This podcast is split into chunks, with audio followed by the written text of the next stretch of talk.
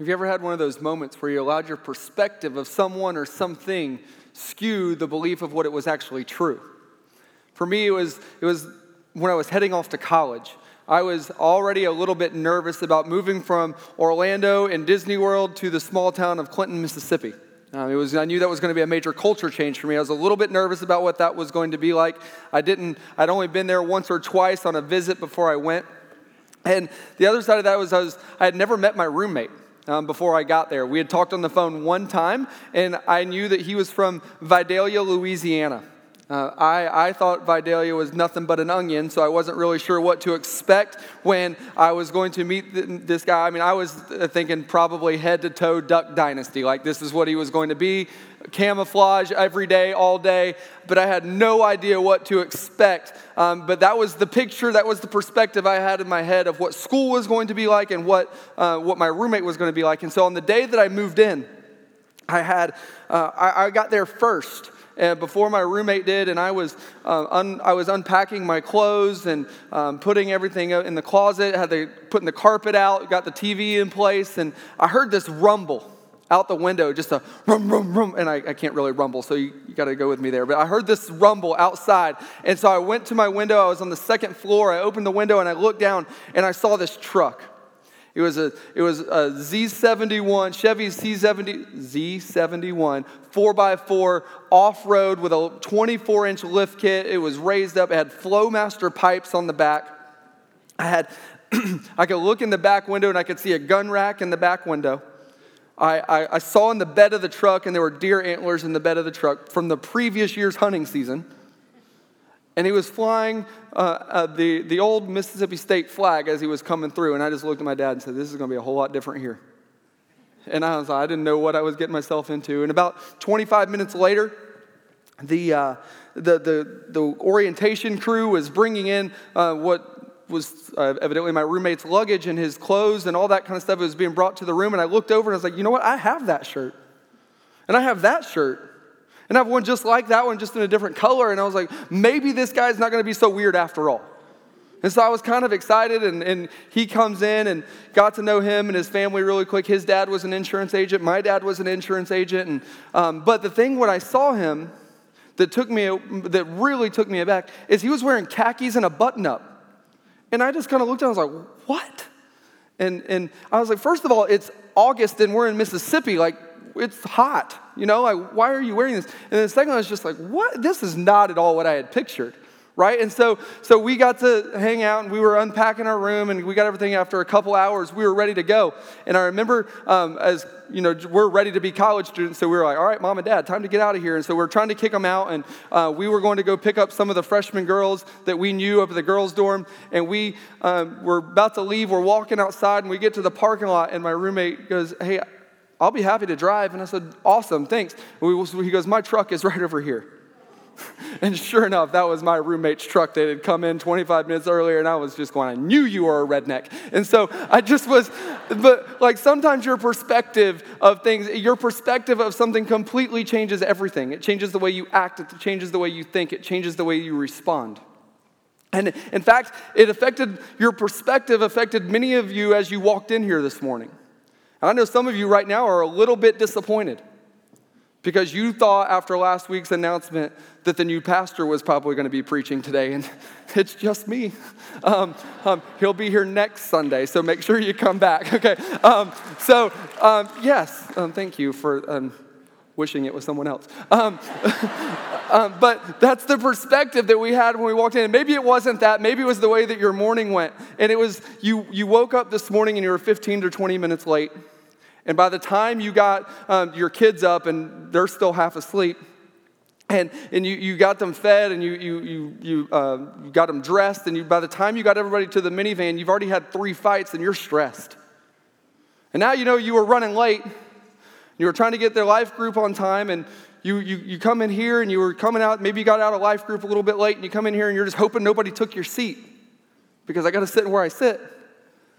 And, and then you got in here and it's like, man, I really hope John um, doesn't pick any of those new songs because I can't learn those words. They just repeat themselves too much. Or, or maybe, it was, maybe you're on the other end of the, the stylistic perspective and you're like, man, I hope he doesn't choose too many of the old ones because they don't really relate to me anymore. And you're, you're just kind of in there and that's kind of what you're thinking. And now you're sitting here going, man, I really wish Lance would be quiet because I'm getting hungry. I'm ready to go. When's communion taking place? Um, so you like you you got this idea of like that's your that's the perspective. And if it wasn't your, this morning, maybe it was your whole entire week or month and you've been sitting here thinking, and you, you walk in here this morning and you're like, I don't really belong here. It's been a rough week. It's been a rough month. Do you know where my heart's been? Do you know the sin that's been in my life? Do you know if everybody knew what was going on in my life, I wouldn't be very welcomed in here. And so you just you keep feeding your, yourself these lies about who you are, about the, you know, and you have these doubts of your sin and your mistakes. Or maybe you are on the other end of the spectrum of that, and you've had a great week. You've done your quiet time all seven days, and you're like, I can't wait to share that prayer request or that praise report when I get the life group today. You know, hallelujah. You're like, that's how you feel today walking in this room. But the reality is, no matter what your perspective is, all of those perspectives are pointing at ourselves and having nothing to do with the God that we serve. And, and if, we're, if we're being honest this morning, we may all just need a perspective change. We need to be reminded about who the God is that we serve and why we're here. That we walk into a room like this with the opportunity to corporately worship, but our perspective is on ourselves and has nothing to do with God. So maybe this morning we need to change our perspective. And we need to have a, a clearer picture of who God is in our life. A.W. Tozer, he's my favorite theologian, he puts it this way He says, What comes to your mind when you think about God is the most important thing about you. And as you sit in here today, all of you have, at some point in your life, you've fashioned an opinion of who God is. I could ask you to, to shout out to me who is God, and you guys could all throw back some attributes of who God is, and you would be accurate. You, you would be able to tell me, you know, all these, uh, he's holy and just and he's love and all these things, and you would be right. But I'm talking about because of your life experiences, because your circumstances, maybe because of where you were raised or how you were raised, you have a depiction of God. You have a description or a definition of God. And so here's what I want us to do I want you to take your listening guide that's in your together.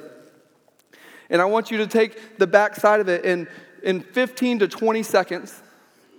You, have, you can write down one word or one sentence max of who God is to you. And I want, you to, I want you to take from your personal experience those intimate moments of how you know God. And so you have 20 seconds to write down who God is to you. Ready? Go.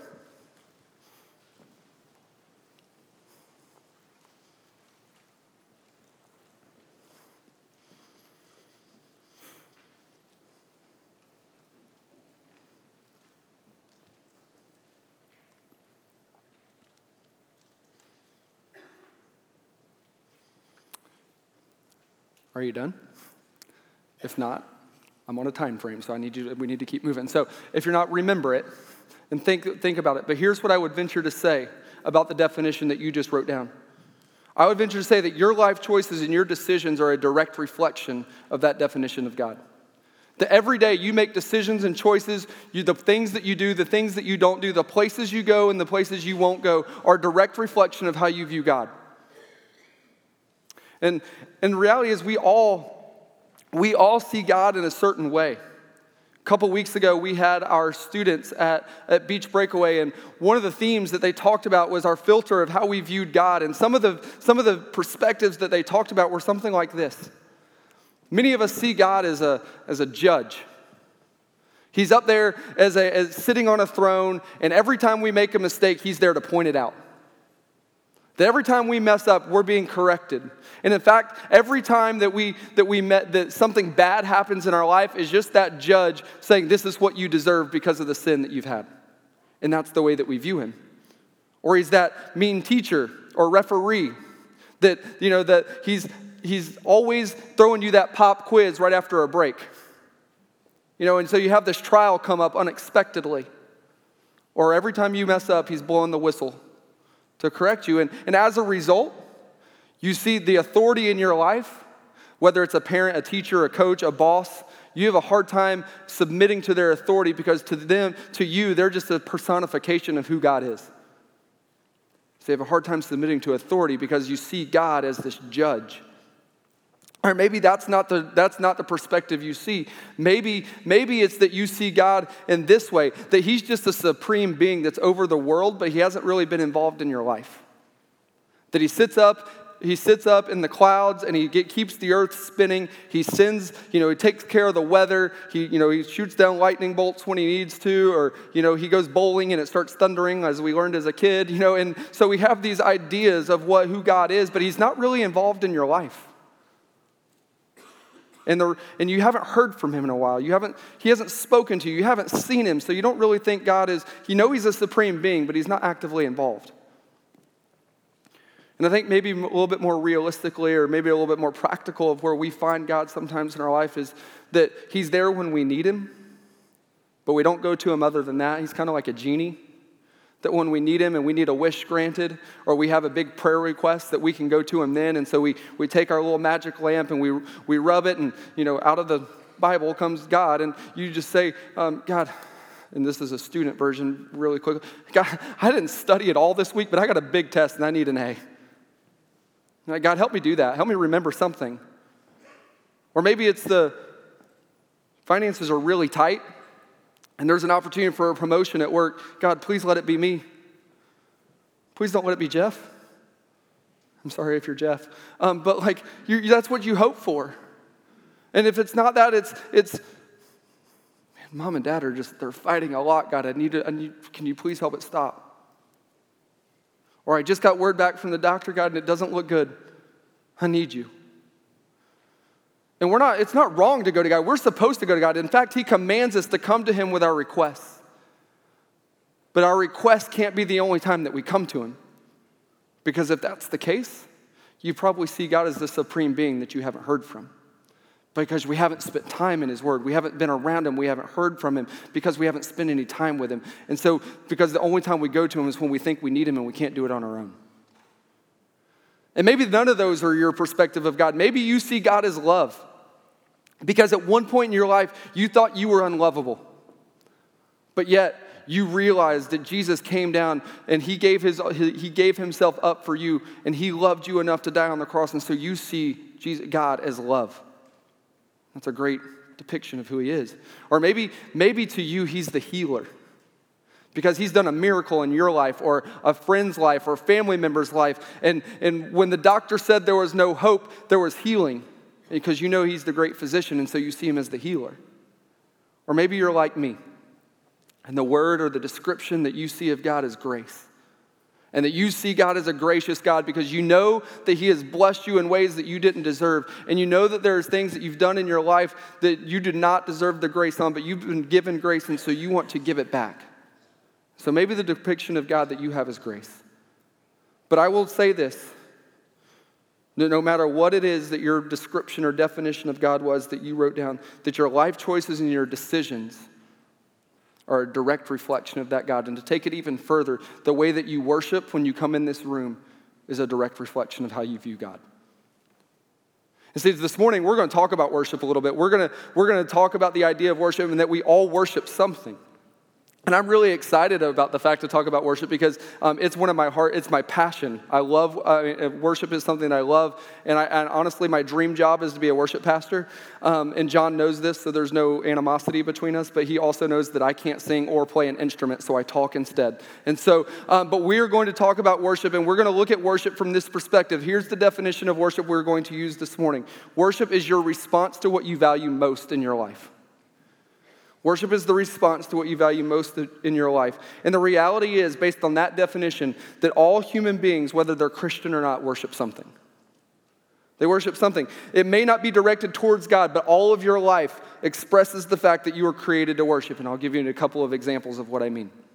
If you look at the screen, this picture, um, this, is a, this is a picture of what we oftentimes expect worship to look like hands raised, reaching out, just crying, or whatever it may be. Um, this is not at a Chris Tomlin concert. There's not a skinny guy, a guy in skinny jeans singing How Great Is Our God on the other end. This is at a Michael Jackson concert in the 80s. And the people are, are just in pandemonium over wanting to, to be able to touch, to reach out. They're crying, they're weeping just by being in the presence of the king of pop. But that's the picture of worship that we always have. And maybe you don't relate to that. Maybe you don't relate to the, the starstruck and, and just crying over being in the presence of a celebrity, but maybe you relate to this a little bit more. if it's not that one, it's probably this one. It's very different the way they look, it's weird. Um, but I'm not judging because this next one is literally me. It's hard to see. Um, but that is me right after North Carolina beat Duke in Chapel Hill. And I was going absolutely crazy, and I don't really believe in rushing the court, or I, I kind of believe in act like you've been there before. But I was on the court eight seconds right after that picture was taken. I was like on the very top row. And so I get it. I get it. But we don't see those things as worship. We don't see worship as part of our everyday life. We see worship as just what happens in this room. And it's only worship if John's leading it. Or it's only worship if, if there's somebody in the choir, or if we're singing from a hymnal, or if there's an organ involved, or if you're on the other end of the spectrum, if there's a guitar and, and drums involved. But, and we only, worship is only the songs that John makes us sing. It's really your fault. But you know, we look at worship is only the songs that he makes us sing. But worship, the reality is that worship is a part of our everyday life. It's not just, it's not just the guitar, it's not just the organ, it's not just the hymnal. It's a part of every part of who you are because what you put what you worship is what you put first in your life and what you value most. So every day, all day long you worship. And so the question becomes what is it that I worship? What is it that I am worshiping? And the answer is very easy to figure out. It's most likely not going to be some golden idol fashioned from human hands, but there is probably some sort of idol on your heart. And the way that you figure out what the idol on your heart is, is you follow your trail. You follow the trail of your time, you follow the trail of your, your energy, you follow the trail of how you spend your money and where your loyalty lies. And at the end of that trail, you're, you're going to find a throne. And what's, what's seated, uh, seated, what is seating on top of that throne is what you value most. And the thing that you value most is what you worship. So when you come to grips with what it is that is on the throne, you then have to compare that to this fact that you and I were created for one purpose, and that purpose is to reflect back to God his matchless glory. And so when you come to grips with that, and you see what it is that you worship, you then have to look and see is the thing that's seated on my throne, is it is what I am reflecting back to God, His matchless glory, is it reflecting back my job? Is it reflecting back my kids? Is it reflecting back my social life? Is the thing that's on my throne my team? And you have to ask yourself is it reflecting back the matchless glory of God? But I will tell you this the filter or the perspective in which you view God this morning will be the reflection of how and what you worship. So, that, be, that being said, worship can't just be something that you attend on a Sunday morning, it has to be much more. Worship has to be a complete and total surrender of your life. See, oftentimes we consider worship to be like that very first picture with people raising their hand or in some other posture of worship. And can I tell you this? Worship is not that. Worship is a surrender of your heart.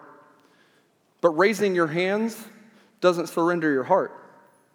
But oftentimes when you surrender your heart, it causes you to raise your hands. And so worship can't just be something you attend, it has to be a complete and total surrender. But unfortunately, in the culture that we find ourselves in, worship has become a spectator sport and a participation culture. We're happy to sit in a pew,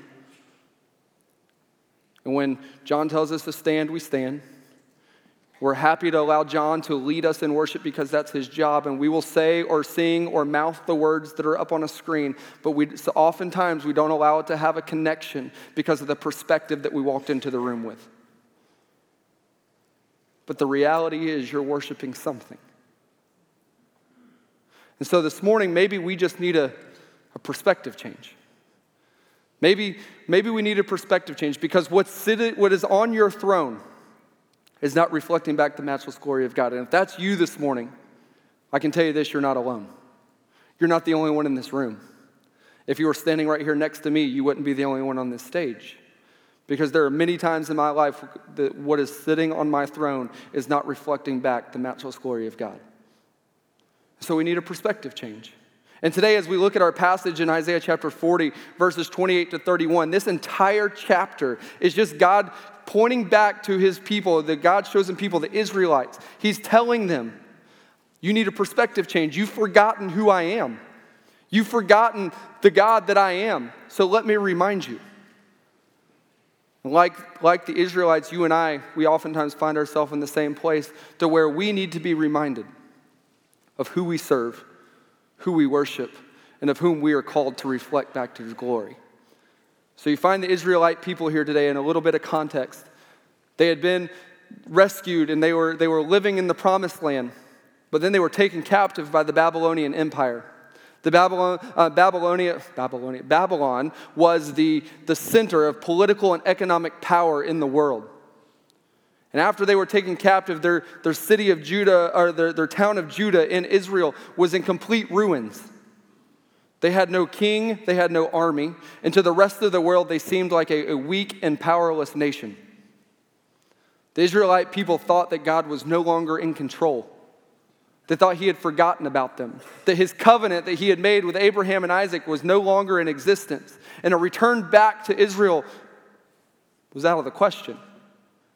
They began to think that the, that the gods of the Gentiles, the gods of Babylon, were going to be much, were much, more, were much greater than the God of Israel. And so he says, Let me give you a perspective change. Let me remind you of who I am. So we're going to begin in Isaiah chapter 40, starting in verse 12 today. And we're going to work our way out back, or up to our favorites of 28 to 31.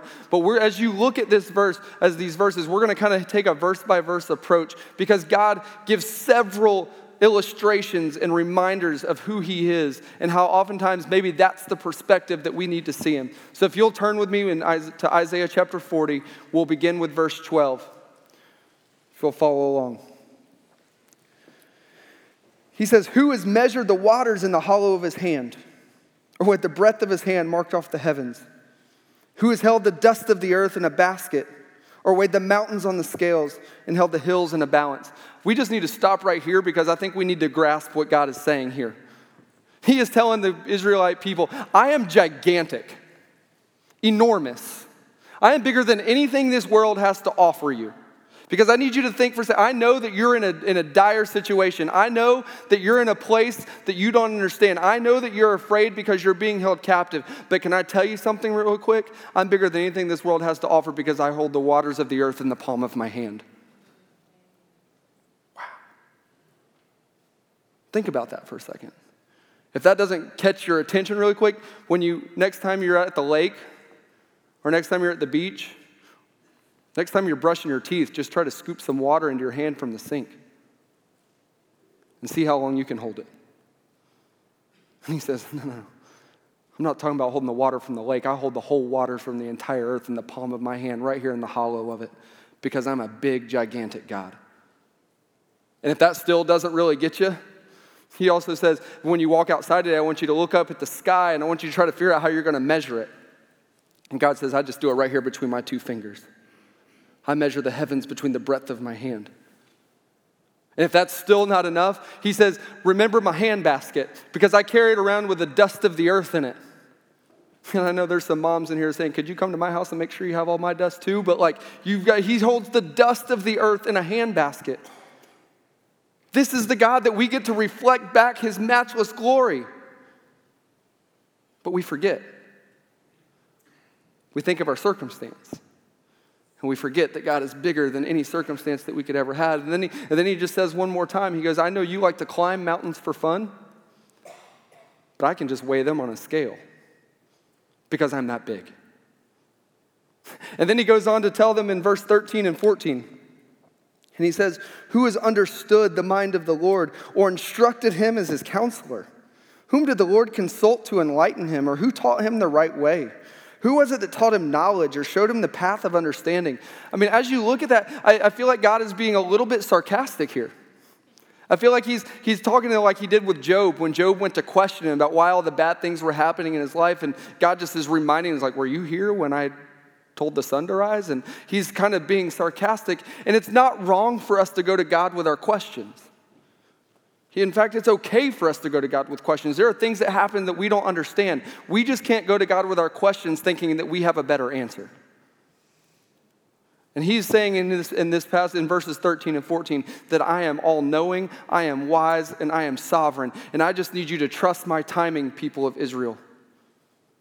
People of Dawson, I need you to trust my timing because I know what's going on. I know the situation you're in. I know your hurts. I know your needs. I know the things that are going on that you don't understand. I need you to know that my ways are higher than your ways and my thoughts are greater than your thoughts, and you just need to trust me. because I'm all knowing and I'm all wise. Remember, I'm the God who holds the water in the palm of his hand. So who do I need to consult? Trust me. And then he gets to verse 18. And he says, Whom then will you compare God? What image will you compare him to?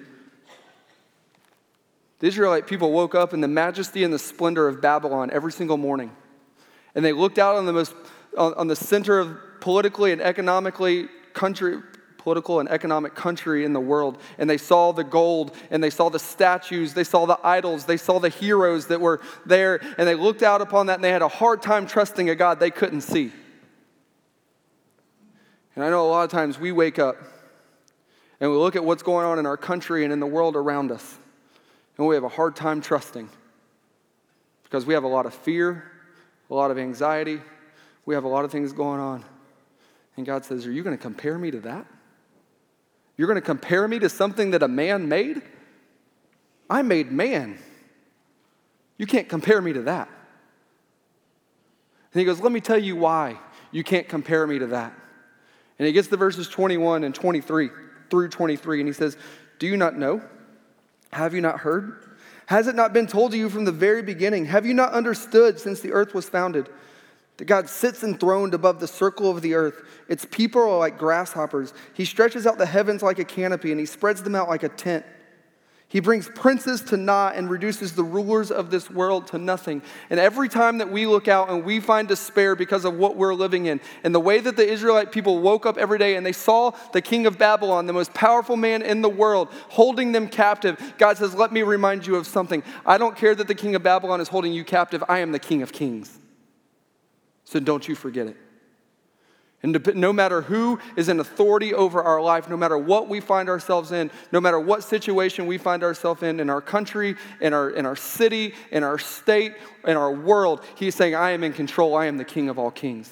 You need to know that I am, I am sovereign, I am wise, I am all knowing, and I still to this day hold the waters of the world in the palm of my hand. I need you to trust. And then he gets to verse 25. He says, To whom will you compare me? Or who is my equal, says the Holy One. God just one more time says, There's no one like me. I have no equal. I have no rival. There is no one that comes close to who I am. I already told you once that I am bigger than anything in this world. But can I tell you now that I'm bigger than anything outside of this world? Gets to verse 26, and this is my favorite verse in this entire passage, and it says this Lift your eyes and look to the heavens. Who created all of these? He who brings out the starry hosts one by one, and he calls them each by name. Because of his great power and mighty strength, not one of them is ever missing. He just said, I'm a star breather and I'm perfect. We know in Genesis chapter 1 that God spoke into existence his creation. And we know on day four that he spoke into existence the sun, the moon, and the stars. And he says, and every single night I call them out by name, and not one of them is ever missing because of my great power and my great strength. Are you kidding me? He knows the stars by name. Like, that's a big deal because I know many of you have been outside at night on a clear night. Maybe you were camping for some God-forsaken reason, and you were laying down on, the, on your back and you were looking up at the sky, and you, you started to look up and you pretended that you were an astronomer because you had your kids with you. And so you're like, hey, look, there's the Big Dipper. And you're like, right there, yeah, right there. And then you're like, there's the Little Dipper on this side. And that's Orion's belt. It's the one that have the three stars right in a row. And you're like, there's, and then you start getting confused. You're like, there's, there's, um, there's the North, that's the North Star, that bright one. Well, maybe that's Jupiter. And you, you're like, let's not, let's not, let me, let's just count them. And you lay on your back and you start counting the stars. And you're 1, 2, 3, 8, 9, 10, 11, 12, 14, 15. Wait, did I already do that one? Oh, I got to start over. And God's like, I don't have to start over. I never have to start over. I know these stars by name, and not one of them has ever been missing because I call them out every single night.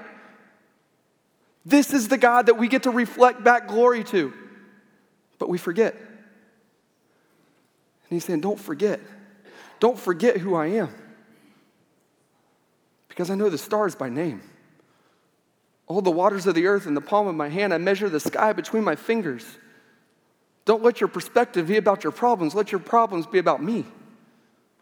And fix your eyes on me. And then, one last time, as the Israelite people were still afraid that they would never return back to their promised land, that God had destroyed his covenant with them, he says, Let me change your, change your perspective one more time. Let me remind you one more time about who I am. And we get to our favorite passage, our favorites from this, from this passage, verses 28 to 31. And he says, Do you not know? Have you not heard that the Lord is the everlasting God, the creator of the ends of the earth? He will not grow tired or weary, and his understanding no one can fathom. He gives strength to the weary, he increases the power of the weak. Even youth grow tired and weary, and young men stumble and fall. But those who hope in the Lord will renew their strength. They will soar on wings like eagles. They will run and not grow weary. They will walk and not be faint. He tells them in these verses right here He says, I am everlasting. I am your creator. I have never been tired. I have never been weak, and my understanding is unfathomable. I am your provider. I am your savior. And like you, like the, you and I, like the Israelites, oftentimes, we allow our perspective of what's going on in our life, we allow our circumstance of what's going on in our life to affect our perspective. And God says, it's not about your circumstance, it's about who I am. Let me remind you one more time of who you are and who I am. So he says, You grow tired, you grow weary, you stumble, you fall. But me, I give strength. I don't get tired. I am the everlasting God. And when you, as verse 31 says, when you place your hope in the Lord, then he will renew your strength. And when you use the word hope, when you translate the word hope, the word hope means to wait. So when we wait on the Lord, when we wait on his timing, when we wait on his will, when we wait on his sovereignty, we understand that he's in complete and total control. And so our circumstance doesn't matter because when we hope in Him, when we wait on Him, He will renew our strength. And the word renew can be translated to mean exchange. And the picture is like exchanging old clothes for new clothes. But He's not exchanging your clothes here, He's exchanging your weakness for His power. When you hope in the Lord, when you wait in the Lord, He renews your strength.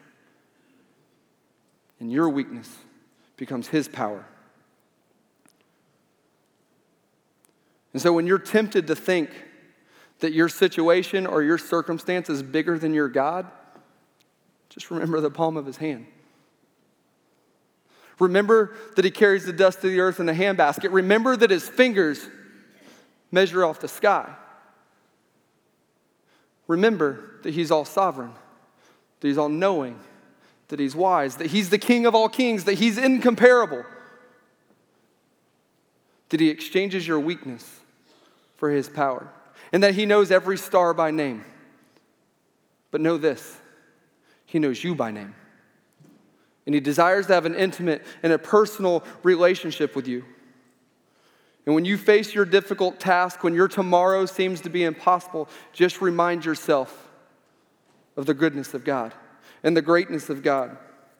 And when you're, de- when you're reminded of the greatness of God, your only response can be this to worship, to reflect back his matchless glory. Because regardless of the fact, you're going to worship something. So why not make it God? Why not make it the King of Kings and the Lord of Lords? Because the only thing that God does, what God desires most from you is the thing that only you can give Him, and that's your affection. So the only response to all He has done is to give him back all that you are a complete and total surrender because anything less is not enough. Anything less proves that we've forgotten the cross.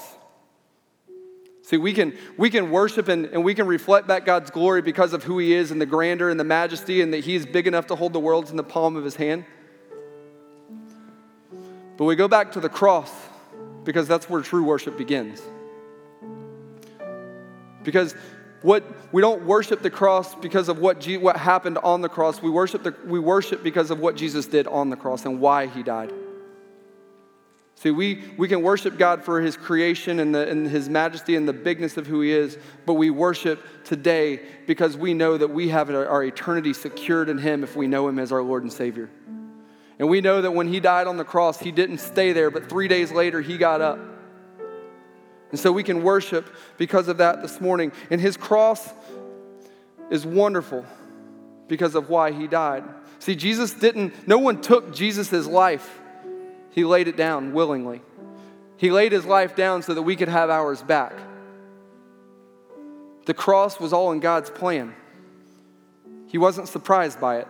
It was a part of the redemptive story. The cross is bloodstained, but it's beautiful. In fact, it's the most beautiful thing you can ever see because that's where worship begins. But the night before Jesus went to the cross, he met with his disciples in the upper room. And that night they were going to have supper together for the last time and they were going to break bread together. And Jesus took the bread and he took the cup and he used it as an illustration to explain what was going to happen to him the next day. And they didn't fully get it. They didn't understand that in that moment they were responding in worship. But this morning, we are going to spend the rest of our service in response to who God is and what Jesus did on the cross. And in a moment, our ushers are going to be in place and they're going to, they're going to pass the elements to us, and we're going to worship together in that time.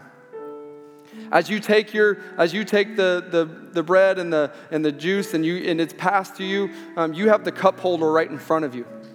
And I would suggest and I would recommend maybe you place that in the, in the cup holder while we sing because we're going to we're going to sing an anthem of who God is. We are going to proclaim that He is holy, that there is no one like Him.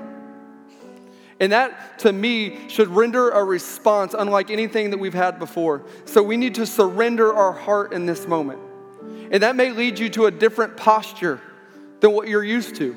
It may cause you to stand as elements are being passed. It may have it may bring you to your knees. It may bring you to the front to where you need to confess some things that are going on in your life. It may bring you to a place where you want to stand and raise your hands just out of the holiness of who God is because you understand who you are not. But understand there is freedom in this moment in worship. There's no condemnation. And when we're done singing, I will come back and I will give us instructions as we take the elements. Remember, as we as we take these elements, you have freedom to worship. Gentlemen, you pass the elements.